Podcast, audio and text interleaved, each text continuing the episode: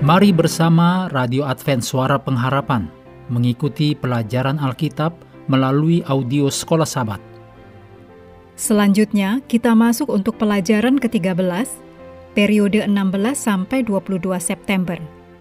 Judulnya, Mengobarkan Perdamaian.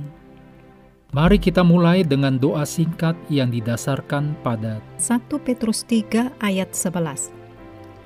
Ia harus menjauhi yang jahat dan melakukan yang baik. Ia harus mencari perdamaian dan berusaha mendapatkannya. Amin.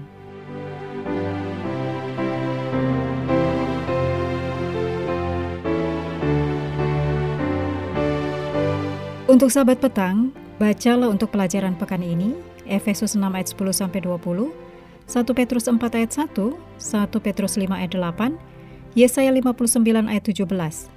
Yesaya 52 ayat 8-10 dan 1 Tesalonika 5 ayat 16-18. Ayat hafalan dalam Efesus 6 ayat 16 dan 17. Dalam segala keadaan pergunakanlah perisai iman, sebab dengan perisai itu kamu akan dapat memadamkan semua panah api dari si jahat, dan terimalah ketopong keselamatan dan pedang roh, yaitu firman Allah. Dalam renungan klasik karya John Bunyan, The Pilgrim's Progress, ditulis ketika berada di penjara, Christian dikawal ke dalam gudang senjata istana dan ditunjukkan segala macam perabotan atau persenjataan yang telah Tuhan sediakan bagi para peziarah, seperti pedang, perisai, ketopong, baju sirah, semua doa, dan kasut yang tidak akan usang. Dan di sini sudah cukup untuk memperlengkapi sebanyak mungkin orang untuk pelayanan kepada Tuhan, seperti banyaknya bintang-bintang di langit bagi khalayak ramai. Sebelum Christian pergi, dia kembali dikawal ke gudang senjata, di mana mereka memperlengkapi dia dari kepala hingga kaki, sebagai bukti yang tak dapat ditembus. Jangan sampai, bisa saja, dia harus bertemu dengan serangan di jalan.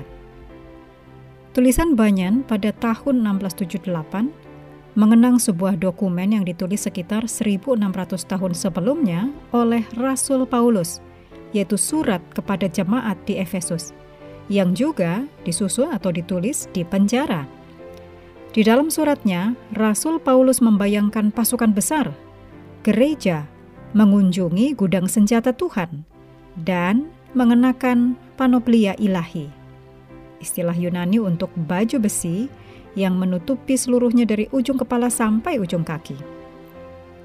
Gudang senjata Tuhan memiliki cukup persenjataan terbaik bagi setiap pasukannya untuk dibalut dengan baja dari atas sampai ujung kaki saat mereka berangkat untuk mengobarkan perdamaian dalam namanya. Mengakhiri pelajaran hari ini, kami terus mendorong Anda bersekutu dengan Tuhan setiap hari bersama dengan seluruh anggota keluarga, baik melalui renungan harian, pelajaran sekolah sabat, bacaan Alkitab sedunia, percayalah kepada nabi-nabinya yang untuk hari ini melanjutkan dari Mazmur 133. Tuhan memberkati kita semua.